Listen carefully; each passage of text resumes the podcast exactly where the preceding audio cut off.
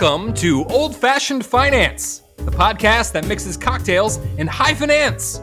I'm your host, Jason Demland, and I am joined, as always, and in the future, by my good friend and fellow money muddler, Caleb Frankert. Jason, can a podcast about finance be entertaining? Not without alcohol. Well, all right, let's mix it up. Hey, friend, how you doing? I'm doing all right, Caleb. Yeah, we're in a, a new studio here today, sort of. Yeah, we Hello, are. camera. we're both in my office, whereas before we were we were recording in separate offices in the same building. Yeah, it was kind of weird. We had a lot of lag issues. Hopefully, this should take care of some of that. Now, I got used to that. Now this seems weird because you're like three feet from You're my right face. there. I feel like you're gonna call me on my garbage here because you're right across I'll just smack your hand if you start saying something out of line. Cool. So new microphones. Yeah. new camera. Yeah. Um, this should be fun. Yeah, we're we're gonna start putting our faces out there in video form too eventually. So Yeah. um, this is our first foray into that. For those of you who have told us, "Hey, I've watched your podcasts." No, you haven't, but soon you will. now you'll be able to, Chuck. oh, more than just Chuck. You know, my so many Chuck listens to the podcast. Actually, I'm. Oh, I know you hooked him up. You said that you got him on there. Yep. So Chuck, this is a shout out to you. I am really glad that you're listening, and you will be able to watch it soon. and this is going to come out a few weeks after the fact. But happy birthday, Chuck! All right, Caleb. What are we talking about today? So we're going to uh, mix up some summery drinks today. And we're going to talk about a few things that we need to take care of before retirement. That's right. I, we've got a good retirement kind of drink, I think, set up that goes along with retirement. Uh, I'm I'm excited. Yeah, it's retirement rum time. retirement rum time. You know, the the rum time retirement topic, I, I think that's a good mix because uh, we're sipping on mojitos today. it's mojitos, everyone. I've never had a mojito. I could see sipping on these during retirement. Uh, well, I think so. I, you don't have to wait till retirement. Don't get me wrong. well, we're doing it now, and Right. we're not retired, not yet. Uh, but yeah, the mojito is. I have never had one either. We are we're breaking through, man. The last few episodes, new drinks that we'd never tried before. I know. So And you know, we had done rum a disservice. We haven't talked about rum very much yet. I don't know how this happened, but we did two vodka episodes in a row, and Yeah. we don't even like vodka. I know. As an update, by the way, to the Bloody Mary episode, I substituted vodka with gin to make it a red snapper. Much better. Uh, of course, it Much would be- better. it would be a lot better. Absolutely. We uh, vodka's just it's. I haven't found a place for it in my heart yet. No. No, I mean, you got to really bury it. Cover it up with with more delicious Anything. things like tomato juice. and hot sauce. yeah. And Worcestershire. Worcestershire sauce. Wor- Worcestershire, Wor- Worcestershire. So cool. Mojitos. Why don't we jump into the drink first and then we'll get into the heavy hitting finance topic of the day. Uh, the drink, as we said before, was the mojito or the moji- mojito, uh, right? It's mo- it's mojito. It's Don't- mojito, Let's okay. not call it the mojito. The recipe that we used comes from liquor.com. Just Yeah. went with the first thing that yeah, came up. we just Googled mojito, and that was the first recipe. Yeah, it's a it's a serviceable recipe though. Yeah, uh, well, I like it. And here's how we made it. If you're following along at home, if you're mixing up some drinks, grab yourself three mint leaves. If you have a mint plant around the office, it's really helpful. yes. a half an ounce of simple syrup, two ounces of white rum, three quarters of an ounce of lime juice freshly squeezed, some club soda to top it off, and then garnish that with a mint sprig and lime wheel. So the steps we have here is uh, lightly muddle the mint in with the simple syrup and a shaker, add the rum, lime juice, and ice.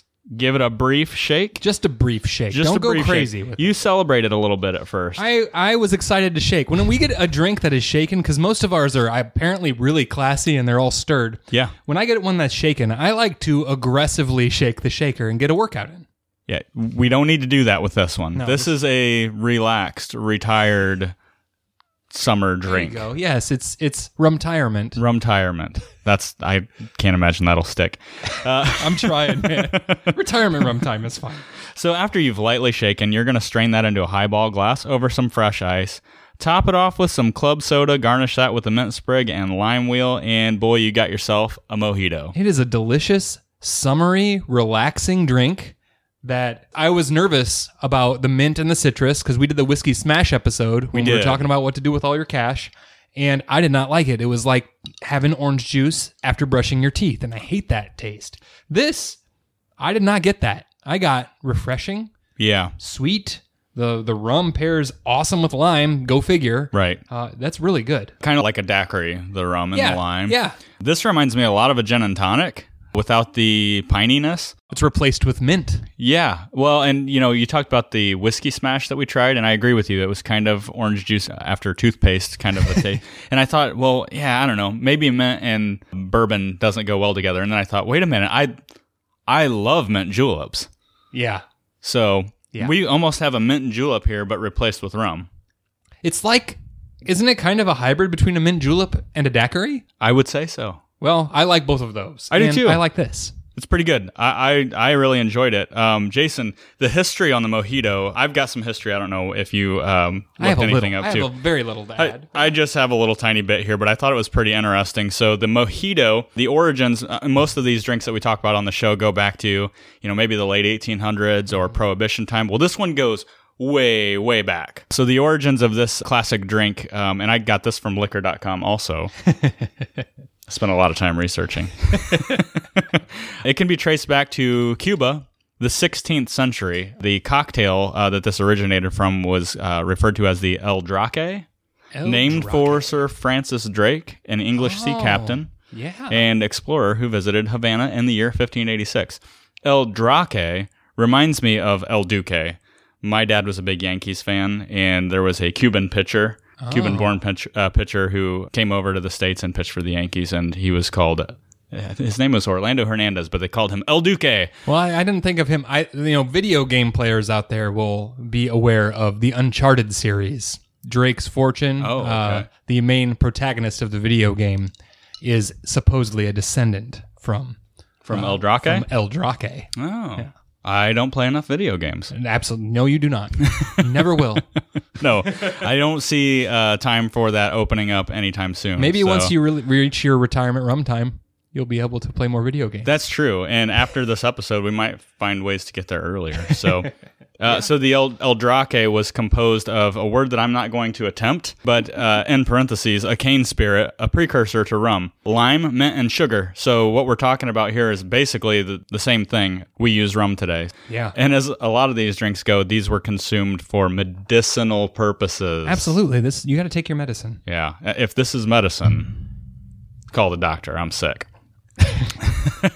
so the first mojito recipe actually appeared in a cocktail book in 1932, an edition of Sloppy Joe's Bar Cocktail Manual. Sloppy Joe's. Okay. 1932, so after Prohibition. And this was a book from the famed Havana institution, Sloppy Joe's Bar. All right. I say famed. I'm going to take liquor.com's word for that because I'd never heard of it. Almost all of the ingredients in a mojito are indigenous to Cuba, which is really cool. So rum, Cuba's known for making rum. Yeah. Uh, limes, mint, and sugar, another thing that they're they're well known for. So their sugar cane. You know, the other thing I'll throw in here, because there's always got to be a little bit of controversy Absolutely. with these. Got to be. The mojito is said to have been a favorite of famous author Ernest Hemingway, who, according to local lore, partook of them regularly at the Havana bar. Another name that I'm not going to attempt. so, a little bit of history for you there. I thought it was cool that it went way back to the 16th century. This is probably the earliest out of the cocktails then that we've reviewed. Uh, yeah, so far, I think. I, well, you could make a. No, it- yeah. The main old fashioned is Early 1800s. that was the that's as far back as we got was maybe the 1700s with talking about a cocktail.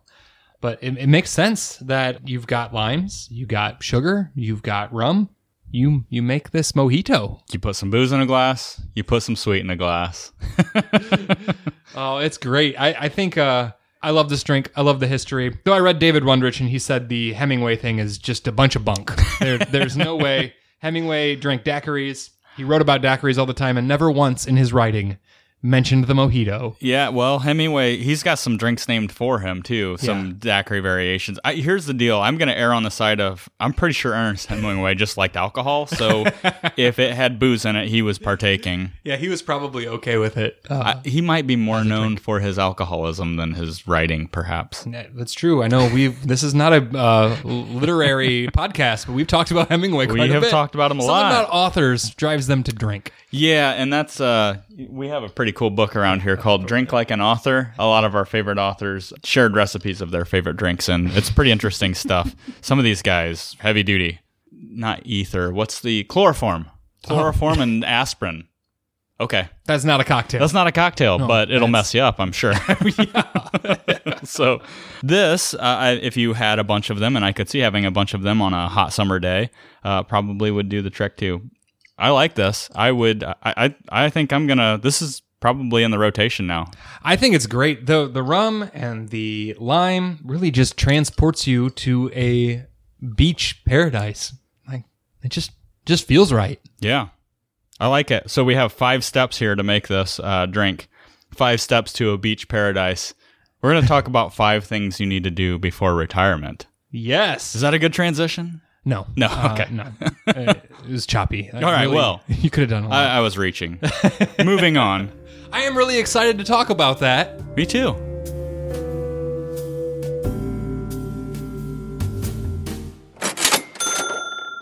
So we are going to be talking about the five things that you must do before retiring. Yeah, there's probably more than five things. We're going to go real high level and say these are definitely five priorities you want to knock out or have a really good handle on before you flip the switch. Yeah, even though the list is not exhaustive, like you said, this these are some good things that we thought were worthy of being in the top five. Yeah, you want me to go ahead and list them off and then we'll we'll dive in? Yeah, I think that's okay. No, no need to build suspense. Yeah. Why? what are we building up to?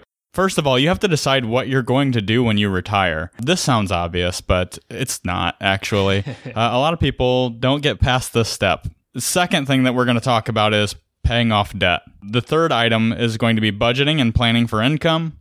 The fourth, healthcare. And the fifth and final is estate planning. So, with all that being said, all being said, Jason, deciding what you're going to do with your time in retirement is probably the most important thing to figure out. Would you agree? I think so. This is where a lot of our experience helping people retire, I think, comes in because I think we can give a, a pretty unique perspective, having helped so many folks mm-hmm. make that transition from working at a job they may nes- not necessarily have loved uh, into doing stuff that they wanted to do. And we've seen a wide spectrum of reactions to that. Yeah. But it is really, really important. What are you retiring to? What's the reason that you don't want to be tied to that job anymore? What are you going to do with your time? What's your what's the meaning of life? Like it really, it's really It really is. This is where I, I think that uh, the challenge, and we'll get into bullet points and action items later, but I, I think the challenge here really is to recalibrate your thoughts on retirement because in the time that you and I have been in this business, I think we've both seen people's ideas of retirement changing drastically from when we first started doing this to Yeah. where they're at today. And we've got stats and things like that to go along with this, but you know, we can't overemphasize this enough.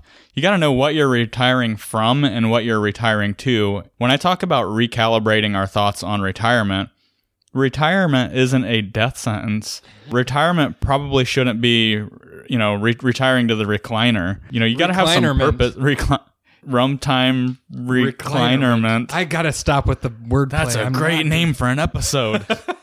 I'm just off. but I, I think it's uh, it, it sounds very obvious. Wouldn't you agree? Let's talk about that for just a second. When you started in this business, Jason, what did most people say when they when they were talking about retirement? What were their plans for retirement? Not to go to work anymore. That- Okay. that- like they they didn't want to have to go to work. They wanted to sleep in, golf. Golf, golf is the stereotypical Fishing. Thing you do. You you're gonna spend a bunch of time on the on a. You see all the pictures that all the retirement planning companies put out. They're Yeah. always a dude and his wife, and they got sunglasses and flowy clothes, and they're maybe on a beach somewhere. drinking mojitos, drinking mojitos and they got their sailboat ready maybe and you know i don't i haven't actually helped any people that have done that so common things that I heard were golf. "O- okay, so how much are you going to really golf? 40 hours a week. My grandpa said, fishing. I'm going fishing. And we would always say, well, yeah, but what else? And he said, no, fishing. And that's really pretty much what he did until he died. But he's, he's the exception to the rule. We hear things like travel. How much can you really travel, though? There are ways to uh, scratch the itch and, and take care of things like traveling and golfing and fishing and sailing and all those fun things. There's some ways that you can, um, you know, when we talk about working in retirement, um, there are ways that you can you you can kind of kill two birds with one stone too. So I think that when I started in this business, the idea was you shut down completely and you just pursue your hobbies. Ten years after the fact, or however long it's been, almost nobody is coming to me with that mentality. I think it has shifted a lot. And, and, you know, you can learn a lot probably looking at the history of retirement with the Industrial Revolution happening. And Yeah. I, I know you wrote about that. And, and I think I did too a while ago. Like it's, it's a fairly new concept in the in human history. Like we've mm-hmm. got thousands and thousands of years of recorded history, and just in the last 150 years, Yeah, people have been retiring. mid 1800s otto von bismarck kind of established the idea and, and you, you you mentioned industrial revolution the idea of retirement was you had a workforce that was worked to the bone at that point in time if you made it to 60 you were deemed useless honestly in the workforce. And the idea there was your government the society that you contributed to owed you some kind of a pension to get you through your last couple of years yeah, when we talk to somebody who's retiring now, we're talking to someone who, you know, maybe they put in 30 years, but maybe they've been in sales or they're they've been in an office, they're an accountant or something like that, and they're they're planning the next 30 years of retirement. A, uh, a little bit different scenario. Yeah, and not and not just because of life expectancies and quality of work improving so much, but the the people that just the ones that I think you were referencing over the last 10 years, a big shift has kind of taken place of of changing from a retirement mindset to a financial independence mindset. Mm-hmm. Like I don't want to I'm not dependent on someone else for my income, my primary income, and now I'm I'm going to think about what I want to do because like you said, we we got 30 years to plan for now after your your usefulness to the industrial society is over with now. That's a really good point because I, I looked at some of the statistics, some some studies, and some different articles out there. So, according to Forbes.com, this is a pretty recent article. They polled and surveyed a bunch of people who were approaching retirement within the next five to 10 years. 46% of people planned to work after retirement. Hmm. So, they were going to hang it up and, and quit their day job but they planned on doing some form of work, still generating some income outside of that. So out of that 46% that said that they were going to continue to work, 18% said that they would planned on working past the age of 70. 12% said that they plan to never stop as long as they can go mm-hmm. they're going to work and be productive that idea of you know the industrial revolution and having a workforce that is absolutely worn out and useless by age 60 if you look at our workforce today the 60 and up crowd it, the argument could be made that they're one of the most valuable subsets of our, our working class honestly and when we talk about these folks who are going to continue to work they may be doing some high level things like consulting and things of Right. that nature what's interesting about this study is you know, I, I think that maybe not so optimistic person might say, well, yeah, people are planning on re- retiring later or working in retirement because they have to to make ends meet. Right. Most of these people that made these decisions said that their their decision to continue working was more about flexibility and maintaining a standard of living, not that they were trying to meet expenses that were, were that were needing to be met. It was about continuing that quality of life that they've gotten used to. Interesting. I have a I have a study from the Bureau of Labor S- Statistics that, that goes right along with a lot of that that I that I was referencing, and it really it, it falls right in with the stuff that you were saying. Uh, among 65 to 74 year olds, labor force participation is predicted to hit 32 percent by 2022, which is 20 percent up from 20 years ago. Uh, it's happening more and more, and it is lifespan. At above 75 year olds and up, the rate's expected to jump 5 percent to 11 percent, so jumping Oh, 6 percent. Uh, but uh, what's funny is Transamerica did a study off of this study, and they said 55% of all baby boomers plan to or already are working past age 55 and have no plans to retire. So even more that mm-hmm. are not going to ever retire. But it says 81% of these these, so 81% of the 55%, they cite financial reasons as the need uh, for continuing to work. But that could be it could be all sorts of things. could be the need to reasons. continue their lifestyle Standard I- of living. I, I've had clients in the past who retired, tried the golf thing for a year, and thought, "Man, I can't sit still. I I can only golf so much. I'm certainly not going to sit in the recliner and waste away." And, and their company, you know, if they put in 30 years at a company and they were well respected, a lot of times they're they're picking up the phone saying, "Hey." Uh, you know how you feeling how's retirement going? Do you want to do something for us? Do you want to do you want to consult? You know i had a client who retired and a year after the fact his company called him back and said would you please do some light consulting work for us? And one of the things he wanted to do aside from golf was to travel the world. And they said well this is great. We're a global conglomerate and we would love you to consult and, and go all over the place. He would spend a day in meetings and the rest of his week somewhere else across the globe, take his wife, and guess what? All the traveling, all the stuff that he'd budgeted when he'd saved for retirement for travel expense and all that was taken care of. And he was making just as much, if not more, money from consulting Yeah. uh, and his social security and pension when it was all said and done.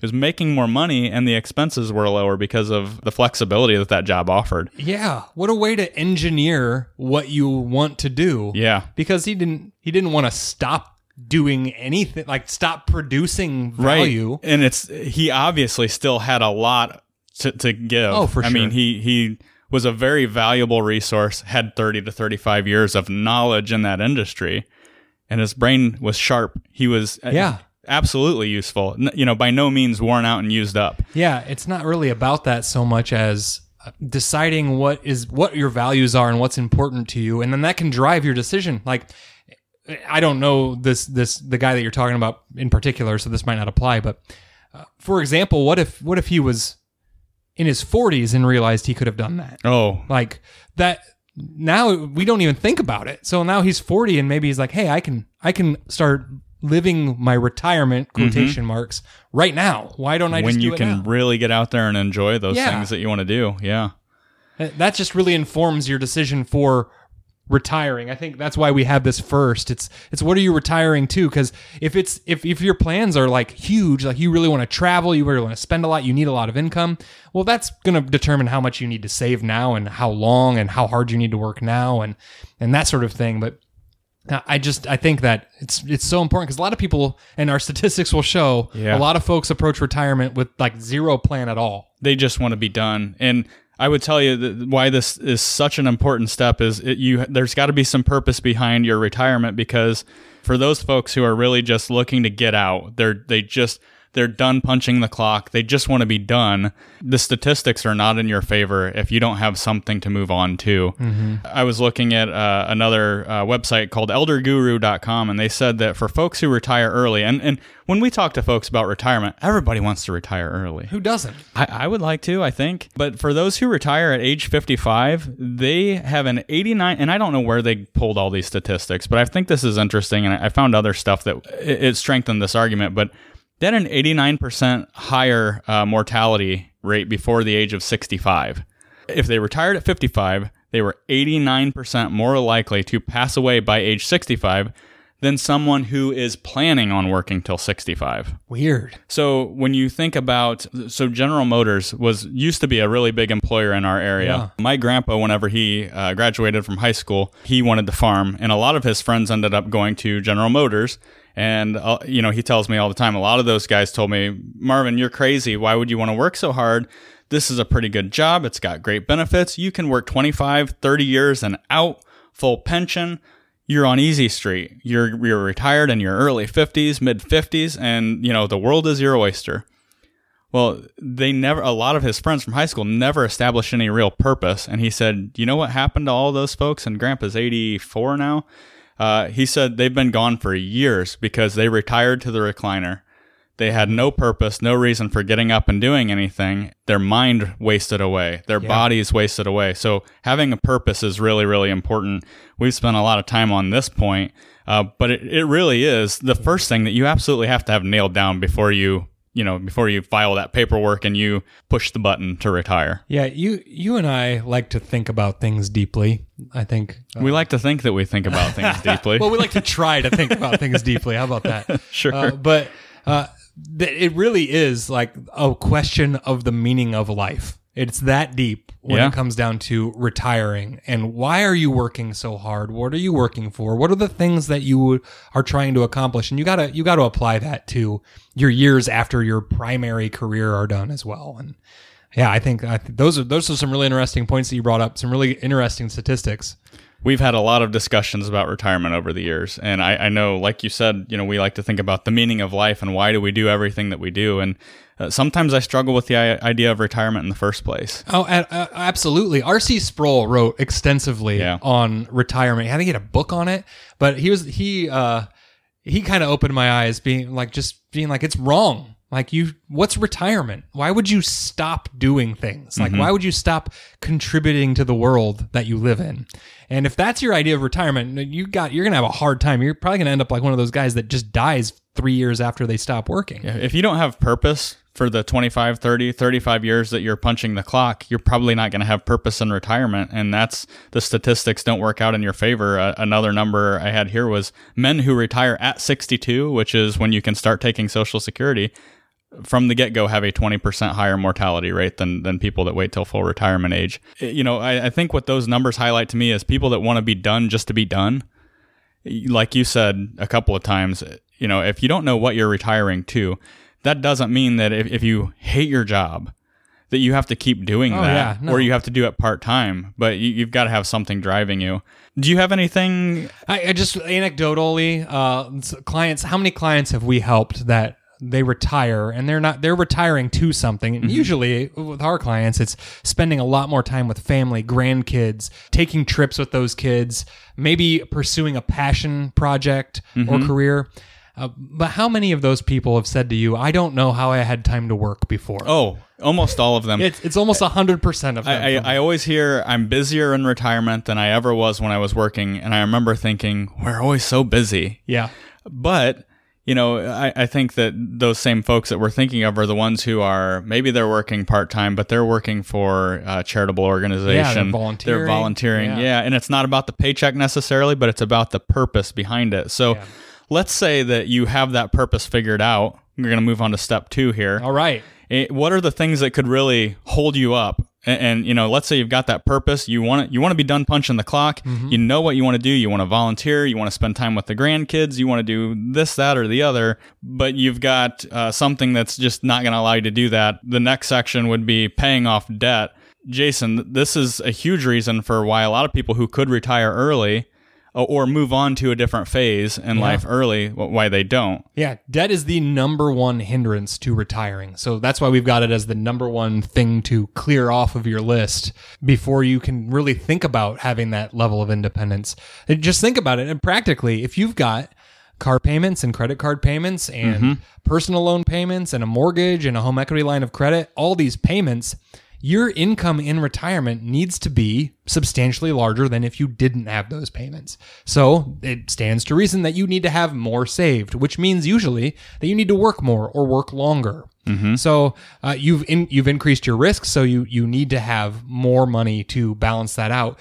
Debt is the number one hurdle to get over before you can retire. I agree. And if any of my clients are listening who I've helped, you know, get up to and through retirement, um, it's the first thing that I talk about is let's take a look at our debt situation. We don't want to spend our retirement servicing a bunch of debt. And honestly, my job as a financial advisor, as a planner, as someone who's tasked with generating an income stream for folks, you know, if if we're diligent about paying down debt, my job is a whole heck of a lot easier if I don't have a bunch of payments that I have to work around.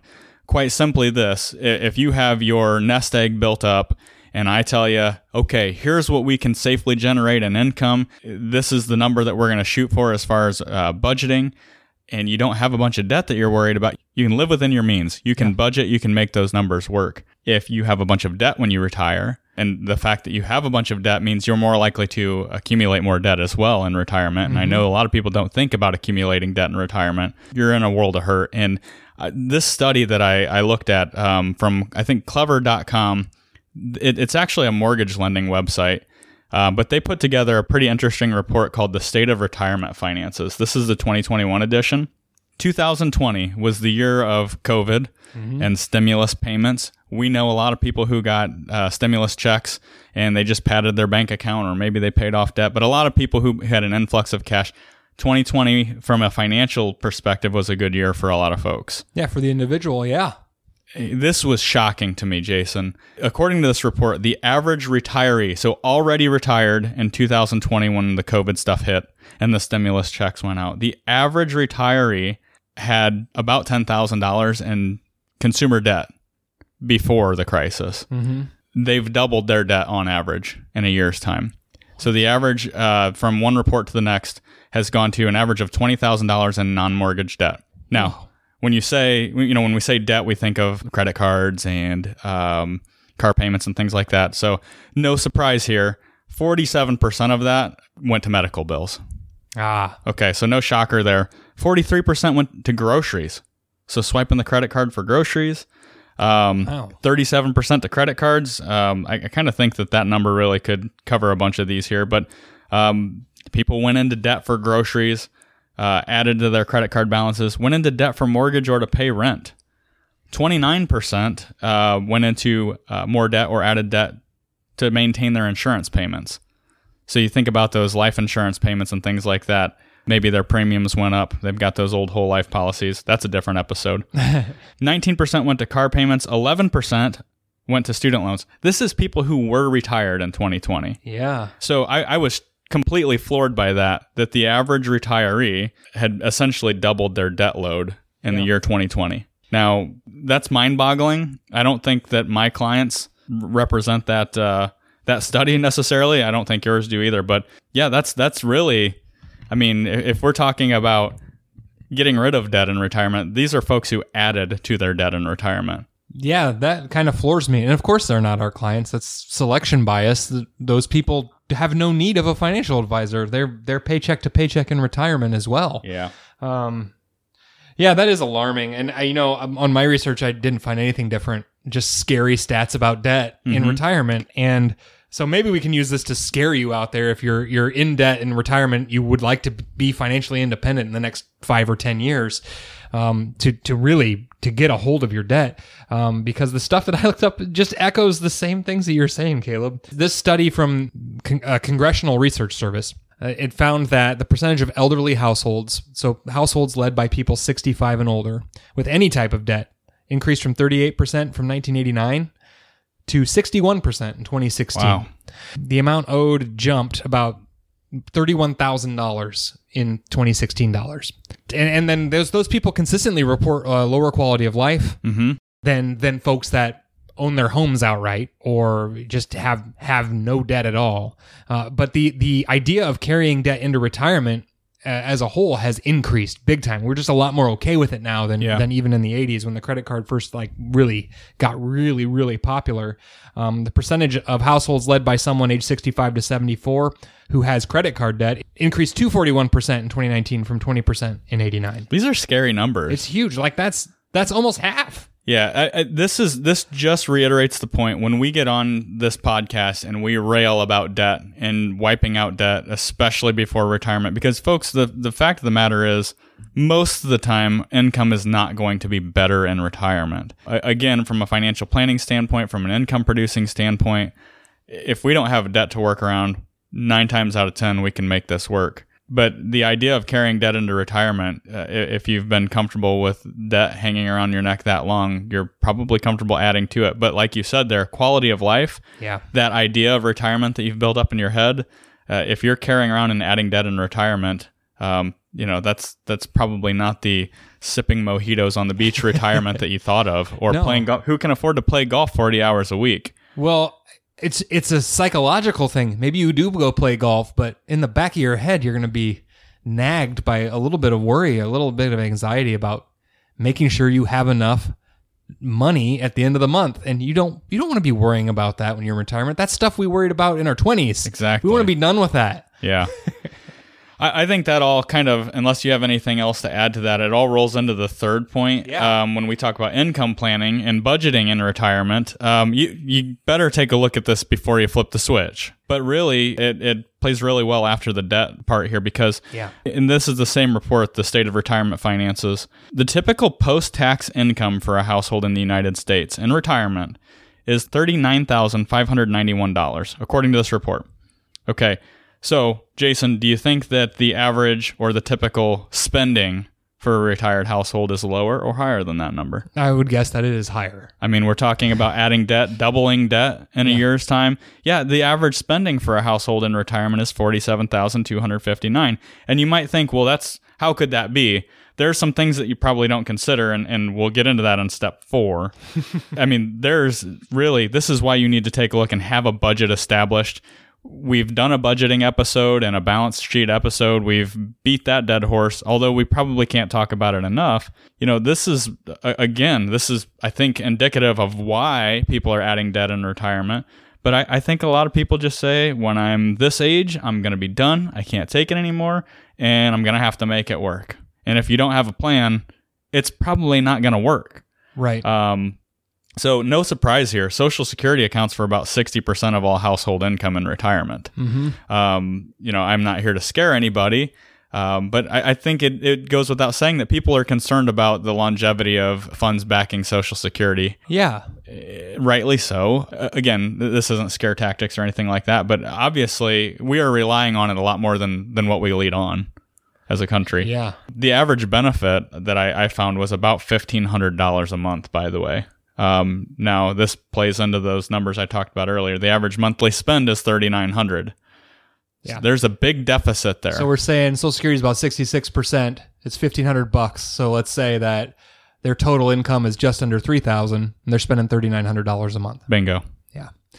Yeah, that's frightening. Uh, and, and you know, so in the, the financial planning world, we're, we're taught, and if you do any Googling on how much income do I need in retirement, it's usually a percentage. So rules of thumb, it's 75% of your current income to 80% of your current income is what you'll need mm-hmm. as income in retirement. And, you know, a bulk of that will be made up by Social Security. Maybe, Maybe. depending on how much money you make. So go ahead and do that math. Take take 0.75 times your income right now. And then take fifteen hundred dollars a month as the average Social Security amount, and let's just see how much that is is helping you out, how much that is doing. Yeah. Um, because a lot of these folks, I'm guessing that are that are that Social Security makes up a bulk of their income. It's not because that's what they want it to make up. right. That's just what it does. That's where they ended up. we talk about the numbers, there is a max benefit for Social Security too. Mm-hmm. So if you think about it, if you're a high earner, and we've all met high earners, we've had clients who are high earners that spend like they're high earners, and it's really hard to just change who you are in retirement. Yeah. Even if you're getting the max Social Security benefit, but you're used to doctor money and you're making three hundred thousand dollars a year, Social Security isn't coming anywhere close to that. So if you haven't done a good job of saving outside, it's not going to be pretty. I think that's a really good point to reiterate, Caleb, because that's something that we see in our in our work all of the time with folks is that you're not usually different in retirement. No. If your plan is to spend whenever you want, buy whatever you want, finance whatever you want while you're working, you're probably going to be that way when you retire. And and on the other hand, we've got clients that Yeah. save, save, save while they're saving for retirement, and then they retire and they keep saving. We're like, stop it, you're done. I, I love those conversations. Uh, it, it's a tough conversation when you have someone who's used to spending and they say, "I'll rein it in when I when I retire," and you say, "Here's the No, you problem: you, don't usually change who you are just because you retire." But like you said, and, and we're we're very fortunate with the clients that we have. I would say more often than not, the the people that we're serving, um, they're those savers and penny pinchers. And they say, "It's okay, it's okay. I'm going to have fun and enjoy retirement." And I just laugh and say, "Hey, look, we're going to be okay." Um, I in fact, I challenge you to spend through this. Like you, you just savers don't turn into spenders because all of a sudden they're retired. That's right. Um, however, uh, it does make it a lot easier. Um, you know, when those when you go to a fixed income, um, you know, to if you've been budgeting all your life and you've been living within your means all your life, you're gonna make that work in retirement. So, you know, we kind of alluded to um, reasons for uh, spending outweighing the the typical post tax income. What do you think, Jason, is the probably biggest wild card that people don't really think about? They think about it, they know, but don't account for it when they do financial income uh, or financial planning and income planning. I guess that it's probably the next of our bullet points. It is healthcare spending. Yeah.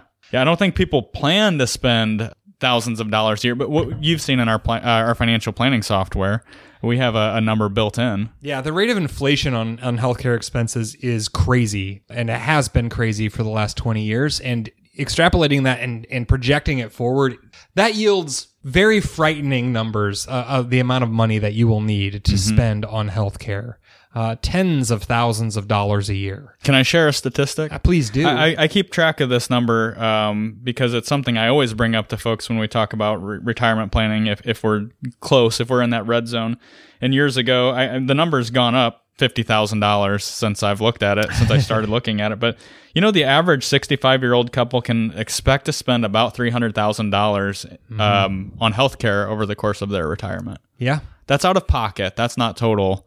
That's what they are likely Mm-hmm. to spend. That's a big number. You, you know, a lot of people. Those are at their- folks that are on Medicare. yeah. Like- Yeah, a, a lot of people look at their 401k and they go, I, I'm going to retire and I don't even have $300,000 in my 401k. How am I going to make this work? Mm-hmm. Um, so, yeah, that's a big one that, that can blindside you. Um, you know, and I think that some things that I had written down here that, um, you know, when we start looking at this, remember these are things to do before we're retired, not to try to figure out once we're retired. Yep. We want to be proactive and not reactive. Medicare enrollment and doing things the right way. You've helped a lot of folks enroll in Medicare. It's very, um, it's very intimidating. Um, tell me a little bit. I mean, you know, for the listening crowd out there. well, there, I mean, there's a few things to watch out for. There, if you do it wrong, you could be penalized for the rest of your life. Um, th- there are uh, Medicare taxes to watch out for that you you may accidentally go over the threshold for income and incur Medicare taxes when you didn't need to do that. Um, it's it's a little bit confusing. The system is. Uh, I- I don't know if it'll get better, but we've helped folks sign up for Medicare right through uh, the government's website, and it's not that scary. Um, uh, you have options of using traditional Medicare versus using an Advantage plan, and a lot of folks have found they were used to staying in network at their current job, and maybe a Medicare Advantage plan through uh, Medicare's website works out well for them because it actually ends up being a lot cheaper. Um, but a lot of a lot of folks don't like staying in network or the possibility of having to, to spend a bunch bunch extra. There's those kinds of things to to look out for Yeah. eh, with Medicare. Um, and then figuring out what prescription drug plan you want, and if you need to buy a supplement, and you, you probably do, not if you get an Advantage plan, but uh, which supplement plan to buy, and uh, it, it is a little bit confusing, uh, but you can get walked through that. But the difference the difference between doing it the right way and you know just getting whatever or the premium plan can can mean thousands and thousands of dollars difference uh, in retirement. Really, the best things to do in preparing for this is looking into seeing if you can save in a health savings account yeah. uh, or just saving for retirement on your own uh, with an IRA or your 401k or whatever. But if you can stockpile money, these healthcare expenses are going to happen. Yeah. And they're going to happen more frequently the older you get. That's just the nature of the beast. Just makes sense. Uh, so that those are some ways you can plan. I, actually, a big a big problem is those folks that retire before Medicare.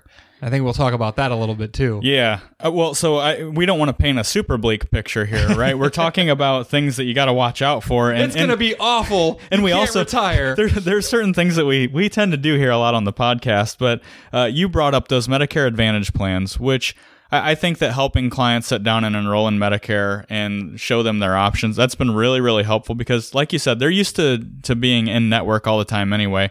These Advantage plans, uh, really, for a lot of folks. Come at very little cost. If you're working with an insurance agent, you might hear, "Yeah, but you're you're stuck to only these, you know, these doctors and this network," and you know that that's what you would expect to hear from someone who's selling insurance because if you sign up through Medicare and use one of the advantage plans, guess who doesn't get a commission? It's not all bad and and I think that a lot of folks have in their head I'm going to 65 because that's when I have to go until uh, I can get uh, Medicare. We've helped a lot of people say, uh, "Hey, look, you know, based on our debt situation, based on the things that we want to do now while we're younger, and let's say maybe it's spending time with certain loved ones, maybe it's helping a parent or something like that, or a spouse maybe who has health issues and they want to retire and spend more time with family or or doing something else. The only thing that really is keeping them uh, at their job is, well, I got to wait till 65 when I can go on Medicare. uh, we've helped a lot of folks just you know look at their their options and uh, some of the alternatives and say hey you know what? We could retire four years early. Mm-hmm. Do we have to make up for it for for the next few years? Yeah but we can do that. So mm-hmm. it's not all bleak. You know this is something that you just you got to work with qualified folks who can help you put all the pieces uh, of the puzzle together. You touched on hsas we uh, I think we always liked HSAs. We love them more and more even uh, than we used to. That's huge because of the tax savings that you get there, really. If you're in this position and you're looking at that $300,000 number that you're expected to spend in retirement, it's definitely something that you ought to be looking into. So, do you have anything else on healthcare, Jason, other than we know it's expensive? Yeah, just, you just make sure that you know that it's going to happen. You're going to have to budget for that. That is the main expense you're going to have in retirement, aside from fun, hopefully. Yeah, there's no excuse for being surprised by healthcare expense Right. in retirement. And but there are options out there for uh, getting good good health care coverage before reti- full retirement age or Medicare age. Um, so don't be scared of that. There are plenty of people retiring well before 65, and there there are options. There's Cobra. There's uh, healthcare sharing ministries. There's the uh, healthcare exchange. You can find something that works as long as you know uh, what you're going to do when you retire, and you got a budget, and uh, you don't have any debt. it all works We can together. figure it out. It all works together. Um, so we, you know, we're going into the fifth thing here, and again, this is not an exhaustive list, but these are five things you really got to have hammered down. Uh, the last one, uh, I guess you don't have to have completely nailed down before you retire, but it's a good idea. Uh, that would be estate planning. So. I- And and you know what goes along with estate planning? Well, there's a lot of things that go along with it. I I think one of the things you have to have figured out is is it a priority to pass money on when you retire? Is it a priority to be charitable when you're retired? Uh, things like that. So not just you know, do we have a trust set up if we need one? Do we have our will in order and our medical power of attorney and all that kind of stuff? Yeah. I, I lump all that into the estate planning type of stuff. But I, I think having an idea of what you want to do with your money when you're gone is, is really important to, to kind of have a game plan for that too. Yeah, there's no excuse for not having a will. That's the basic basis of, or that's the most basic thing you can do to have an estate plan. You're gonna die. You should get a will. So far- especially when you're close to retirement age. I'm guessing you have some assets, Mm-hmm. and you should be a responsible adult and make sure that the world knows what you want to have happen to those when you die. Yeah. Uh, How many times have we seen someone in their 80s pass away with none of this stuff in order and you think were they surprised by this? I Yeah. mean, there again, no excuse for not having this stuff nailed down. So far, Father Time is undefeated. so it's going to happen. It's best to get your ducks in a row. But Yeah. honestly, when we look at other things like budgeting and income planning, having the estate planning mindset ahead of time helps figure out too well how much do you need to live off of how much income can we can we derive from these assets if you know let's say leaving $100000 to each of my kids is a priority also. Right. or you know leaving money to a scholarship fund or something like that or your mm-hmm. church or you know whatever it may be and and this is where gosh we could do we could do multiple episodes on estate planning and things like Yeah. that but you know maybe you've got a few kids and if, and you know most of them are okay and they're doing well financially and you've got one who's not are you going to be supporting them in retirement that's another thing Yeah. you you know the, this day and age Yeah. it's not uncommon to see retired folks still supporting their kids in some way or another oh yeah, yeah. so you can't let the estate planning stuff sneak up on you. It's there's no excuse for people our age. There's certainly no excuse for someone who is in that retirement red zone. Yeah. But it really does. Um, you know, I think that's part of it. It goes along with what do you want to do? What do you want to accomplish? What's your purpose in retirement? Right.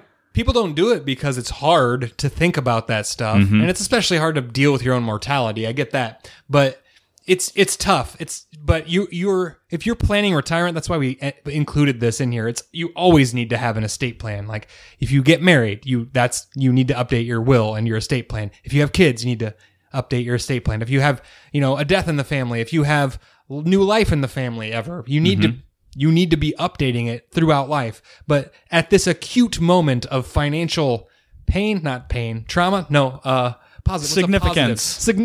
Significance. this enormous, momentous event. It is a life transitioning. event. Yeah, this is a big one. Yeah. that's why uh, getting your estate plan in order is in this section. You need to look at all of that. You need to you need to make a plan for what happens to your money if you're not around anymore. And you know, there's plenty of great professionals that will help you with that. Jason, I think we could probably do some more rum time retirement episodes and get more in depth on each of these and, and then even more. But we talked about a lot of good stuff. Yeah. Hopefully it primes the pump for folks. Why don't we go ahead and kind of distill it down here for our listeners and, and hit some of the bullet points we talked about today? Yes, these are the distilled bullet points.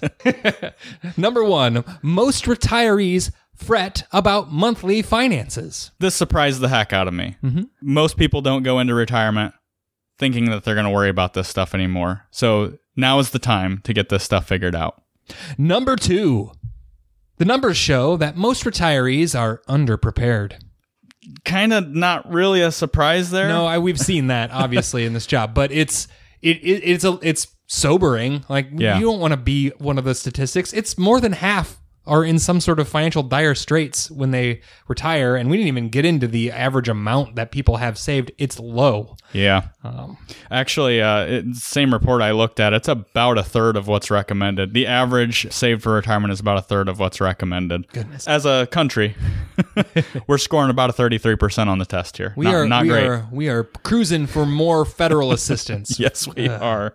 Number three, debt is the enemy in retirement. It's bad. It's bad, bad, awful bad. yeah, it's it's it's gonna screw things up, man. It's a big iceberg, if you will. It, it's it's a lot to work around. Uh, it's not ideal. It's one of the first things that I think needs to be looked at uh, if you plan on having that retirement of your dreams and being effective when it comes to retiring with purpose. Great, Caleb. What can people do right now to make sure they get on the right track? Yeah, some some calls to action here. The first thing I'm going to say, and you know, I'm going to talk to myself here a little bit because I have a tendency to wing it sometimes. Don't try to wing it.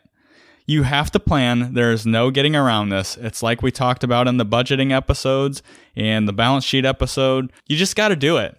Yep. Um, you have to know the numbers. Otherwise, you can't know the numbers. Yeah, and and don't wing it. Start dreaming. Like start with the fun part. Yeah. Like imagine the awesomeness that you're going to encounter, the stuff that you want to do. Dream big. If you're married, do it with your spouse. Dream, dream that is. Dream, yeah. dream with your spouse. Well, that too, but oh boy. No, I, I agree. That makes the painful stuff, the things you have to do, the action items, a little bit better when you have purpose behind it. yeah. So the next point I'm going to say is get aggressive now. Get a plan, implement the plan today. And it doesn't matter where you're at in these steps. There's work to be done. If you have debt, there's work to be done. Mm-hmm. If your retirement accounts are not fully funded, there's work to be done. Yeah. If you're checking all those boxes, but your HSA isn't funded, there's work to be done. Let's Yeah. get on it. Yeah. Get going. The third one is really just to, and, and this could be the first thing. Again, this isn't something that has to be at age 55 when you're knocking on the door for retirement. I'm going to challenge our listeners to recalibrate their thinking about retirement. Retirement is not a death sentence. Uh, it looks vastly different for the majority of people than it did 10 years ago or however long, 10, 12 years ago when we got into the business, Jason.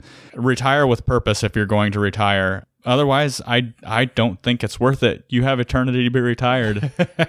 I like what Jason Bernal in our office says. He hates the ter- the term retirement plan or retirement at all, Mm-hmm. which is hard when we're trying to tell people what we do. We help people retire, uh, but he was trying to change it to rewirement. It's not retirement; it's rewirement. I You're like that. Changing your attitudes. Did he come up with that? I think he might have gotten it from a client. That's fantastic. But it is wonderful. So yeah, this is recalibrating your thinking. It's it's rewirement, not retirement. Let's think about what we're going to do, how we're going to change to do it.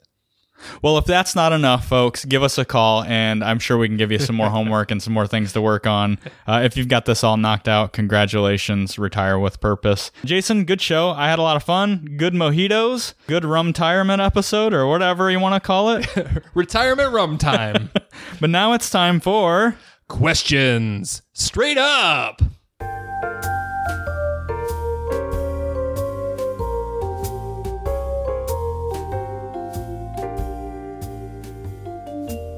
All right, so a question came in from Michelle, and uh, so this is a good question to have. It's a good problem to have. Uh, Michelle says we're about two and a half years away from paying off our mortgage, if we add $1,000 to our payment monthly. Should we do that or should we invest the $1,000? Jason. This is a great question, and it's something that we debate a lot because we hate debt, but we like investing and saving. Yeah, and there's something called time value of money. It's to be some controversy in this one, maybe. It is. So the mathematical answer is probably you're probably going to be further ahead if you invest that money uh, rather than uh, put it towards the house. Now, there's some other follow up questions that I'd have, like what what investment options do you have available to you? Are you going to put this into a non qualified account? Or are you going to be able to use Roth IRAs or a 457 or uh, you know the and some other employer sponsored plan. So some of that could change the answer. But what this really comes down to is what do you value most? Do you value being debt free more than having thousands of dollars more in retirement, possibly over your retirement horizon? And what I come down to is there's a possibility that the investing does not get you further ahead, though it's not a very large possibility. There is no possibility that you're going to be mad that you paid your house off in two and a half years Yeah. it just it doesn't work that way in my experience you're gonna have your house paid off you're gonna be like good There's a psychological aspect to it. We've said it in episodes before. There's something to be said about a young person walking around knowing they don't owe anybody any money. And I, if I can add to this, I would say if you're in your 30s, you know what? I see it. I, I, really, I, I, while I could do the spreadsheets and the math, and I have, and I've been accused of being a, uh, what was the term I was called? Uh, witch doctor. oh I, I get it. If you're in your 30s and that's the last thing to pay off, that's awesome. Now, I, I guess I, I would maybe say if, if you're closer to retirement and you're underfunded in your retirement accounts and things like that, uh, well, I guess the conversation could be a little different. yeah But giving up a couple years in your 30s, probably not the worst thing in the world. nah michelle pay the house off you're gonna love it Cool. I'm in agreement. For whatever that's worth. worth a lot seven it's worth seven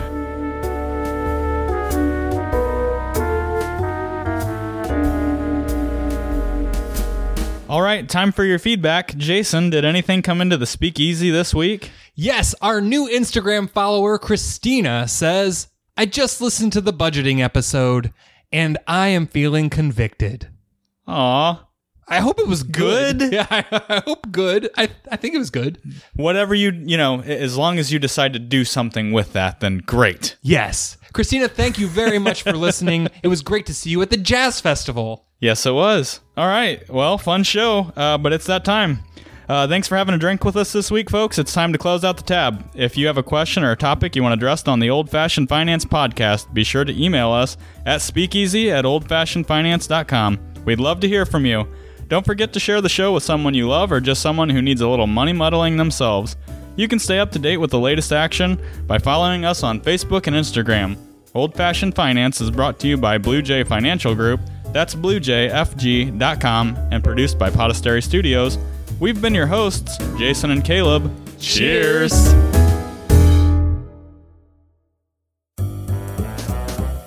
Blue Jay Financial Group, LLC, Blue Jay, is a registered investment advisor registered with the state of Ohio. Registration does not imply a certain level of skill or training. The presence of this advertisement on this podcast shall not be directly or indirectly interpreted as a solicitation of investment advisory services to persons of another jurisdiction unless otherwise permitted by statute. Follow up or individualized responses to consumers in a particular state by Blue Jay in the rendering of personalized investment advice for compensation shall not be made without first complying with jurisdiction requirements or pursuant to an applicable state exemption. All verbal and written content on this presentation is for information purposes only. Opinions expressed herein are solely those of Blue Jay, unless otherwise specifically cited. Material presented is believed to be from reliable sources, and no representations are made by our firm as to other parties' informational accuracy or completeness. All information or ideas provided should be discussed in detail with an advisor, accountant, or legal counsel prior to implementation.